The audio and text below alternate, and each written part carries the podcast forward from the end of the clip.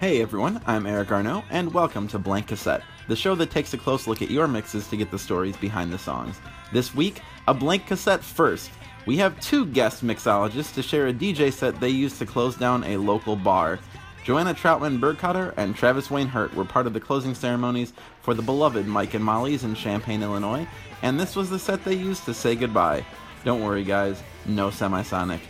if you have a mix you'd like to have featured on Blank Cassette, send an email with a track list and a brief description of why you made the thing to mixtape at nerdologues.com. We'd love to hear from you.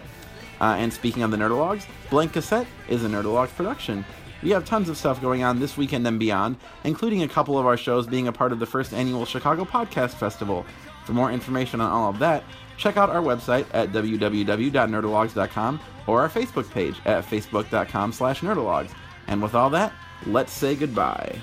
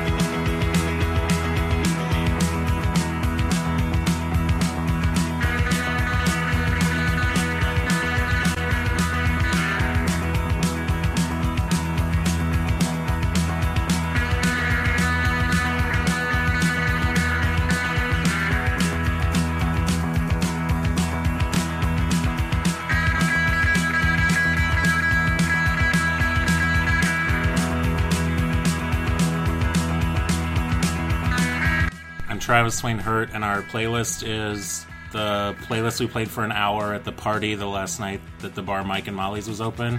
And the reason we got to do this is because we DJ'd there together, like one night a week for maybe like five months at one point. Yeah, like on like a Wednesday. Yeah, it was DJ's Future Baby, Mr. Sweaters, Mommy MommyDaddy.com. All one word. The first time, uh, when we were still like DJing regularly there, there was still a, a website dedicated to the local music scene, and you could post your dates on there. And the first time we tried to post on there, they just deleted it and said, This is a fake thing. How do we know this is real? And then I had to like message the admin and tell him, like, this is what this is. Yeah. We're doing it every week. Please stop deleting our posts. and then Really high profile.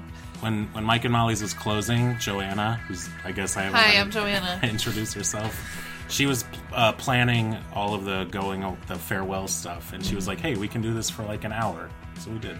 Yeah, yeah. So, Mike and Molly's, man, it was a significant place for for me. I don't know if I can say the same for Travis, but It was uh, a, it was a place for me.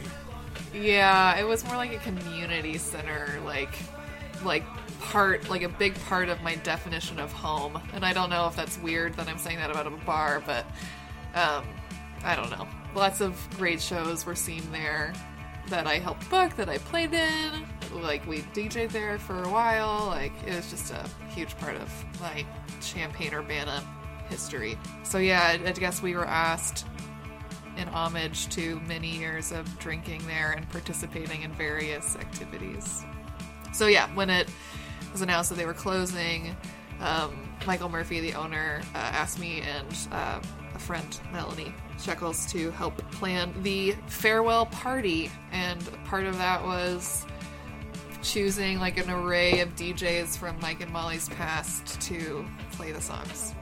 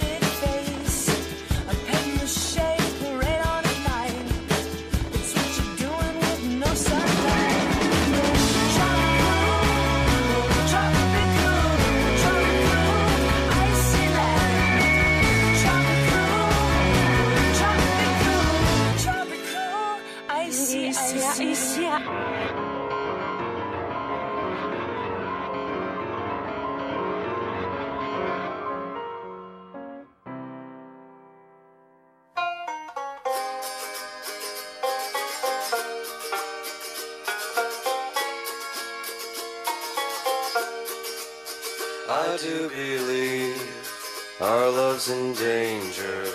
I might as well be loving her. You look at me like I'm a stranger. You look at me like I'm not there. I gaze into your eyes of blue, but their beauty is not for me. You're thinking on someone who's gone. You're dreaming of the one you really love. You're dreaming of the corpse you really love.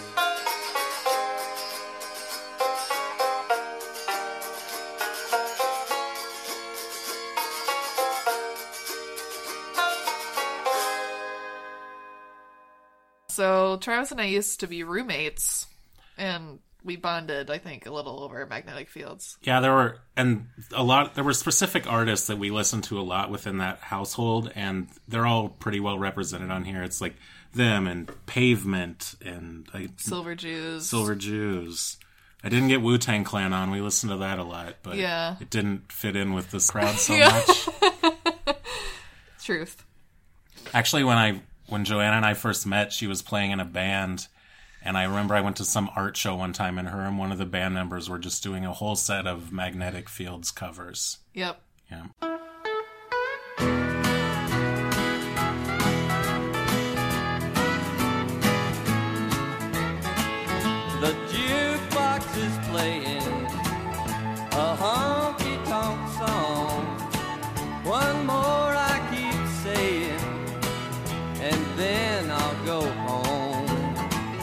What good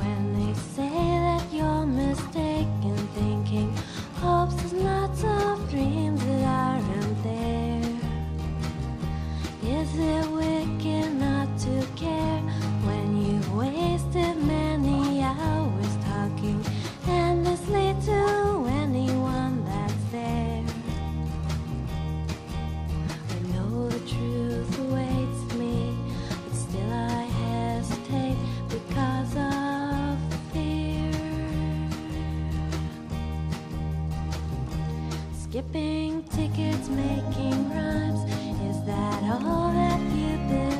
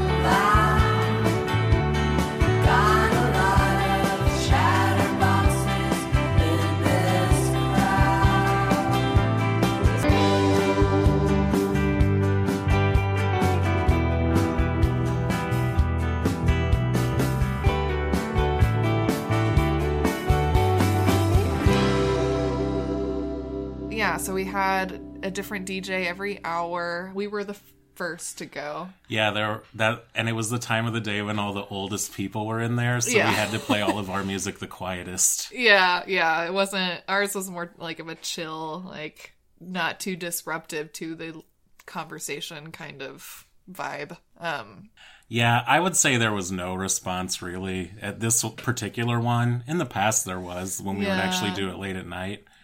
But like my dad came, he bought me three beers. That was a good response. yeah, it was like I said, it was like a lot of people packed in there and they were all being real loud and you could sort of hear the songs we were playing. We could hear them. We were sitting right by the speakers though. when we started playing the first song, the one by uh, the Feelies, it's a really long song and it starts out with almost a minute of barely any sound at all. It's just kind of them noodling around. And since we were the first DJs, the sound system hadn't even been tested for the night. Yeah. And so Joanna was like, Has this song started? Has this song started? Oh, I was freaking out. We knew like we had the directive of not being super loud, so we didn't want to blast it. We were also just trying to figure out if the setup itself was even working. We figured it out eventually. Yeah. So yeah, it was like a, it was like a moment of panic. I uh, I, well, I don't know if I want to characterize myself as high anxiety, but I was definitely a little on edge that night. I wanted it to be like a perfect night because, like I said earlier, uh, Mike and Molly's meant so much to me, and I wanted I wanted it to be special for me. I wanted it to be special for everyone else. So it was like this moment of, oh fuck, the music's not playing. Like no one can hear what we're doing. Like this isn't meaningful for anyone. Oh god, I've ruined everything. um. So yeah, I guess that's the most memorable part for me. Just feeling pressured. anyway.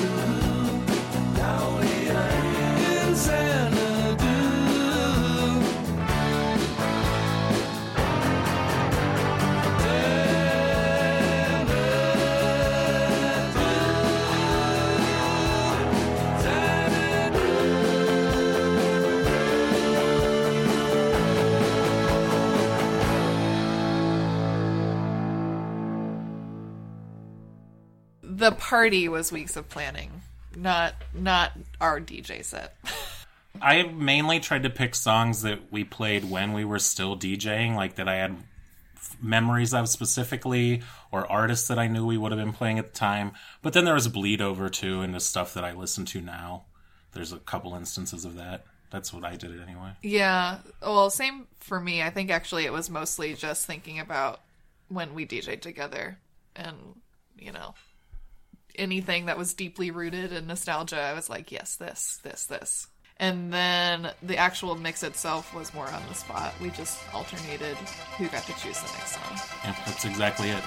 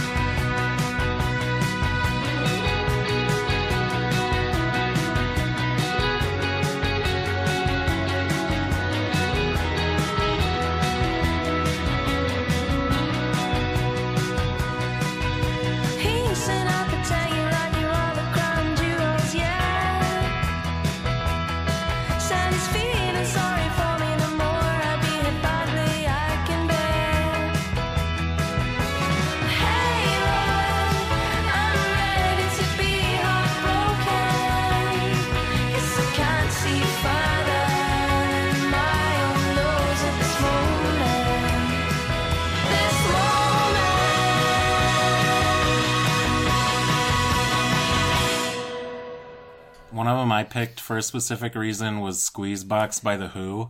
And it's because I remember when we'd be DJing and you just walk, watch people all night because we were up above the bar just in this like nest and you just be up there watching people like they were an ant farm. And I just remember one night, like everyone would, had just been drinking enough, and it was just late enough that I put on Squeeze Box by The Who, and all these people started dancing, and I kind of didn't understand it. But it just was the circumstance of it. So I was like, I'll just put that on there again and try and recreate it. Didn't happen. Because it was so loud and crowded and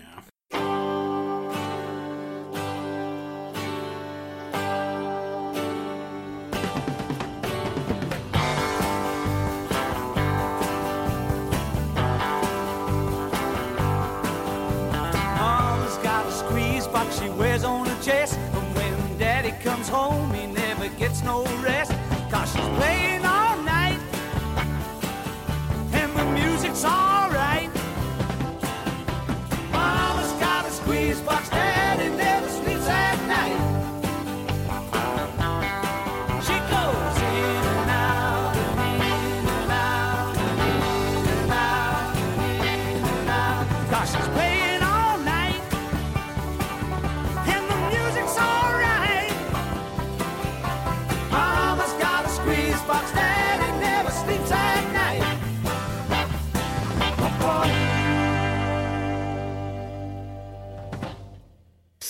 Told me you'd be here, whispering these familiar things. Talking to my little pet, smoking the same old cigarettes. I would have laughed.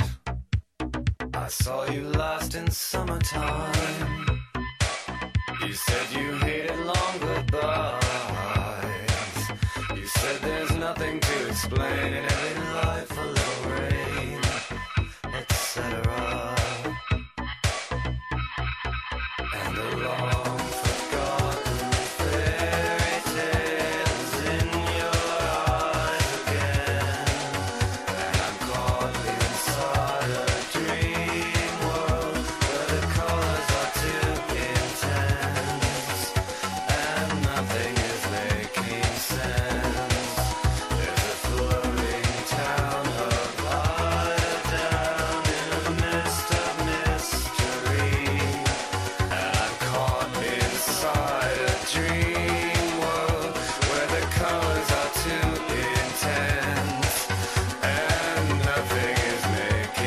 making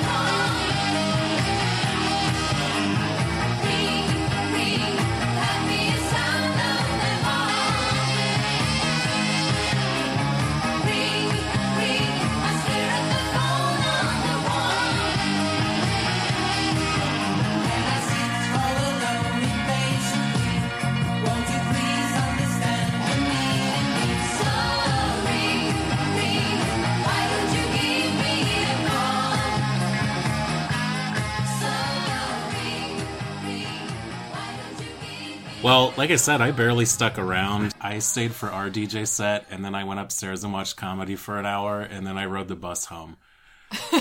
Because the bus service in this town in the summer just stops at like midnight. I couldn't stick around. It's stuff to do. And kind of leading up to the event, I'd been trashing the whole thing anyway. But overall, the night of, I felt kind of bad about it. I kept telling everyone that I was glad Mike and Molly's was dying because I was tired of being out somewhere having a nice time and then everyone going, "Oh, it's 1:30, we have to go to this specific bar that we're always at to end the night." And I was like, "We don't have to do that anymore." But then like being asked to help participate in the end of it, that felt nice, I'm not going to lie. And yeah. saw a lot of people I hadn't seen, you know. Mm-hmm. It was a night where people came out. People flew in for this. Yeah. It was kind of bizarre to me. Maybe not as bizarre to Joanna, but it's real bizarre to me. Yeah, I think. Uh, yeah, the the weight of Mike and Molly's as an entity was shared by me and many others. I think that part of me regrets like taking on the whole venture to begin with because I just wanted to be there and soak it in and enjoy it instead of like like I said being so concerned about everyone's experience. Yeah, because she event planned like the whole night and other events throughout that week. She was in charge of organizing all of it. Yeah. So I professionally am a project manager, so like a lot of that came out in the fold. It wasn't like, oh, I can just have fun. It's like, oh no, like I need to execute. You know what I mean? Ugh. Um so yeah, I guess it's still too fresh for me to look back at it fondly. Um because I was so stressed. It was this moment of total I don't know, freaking panic slash joy slash sadness, and it was it was rough. And then at the end, we also had to play that Alvin and the Chipmunks song because when we were DJing regularly, we ended every single one of our sets with that song. And it was always great to see just drunks at the end of the night kind of snap to attention and realize they're hearing a Christmas Chipmunks song in like April. Yeah, pretty great.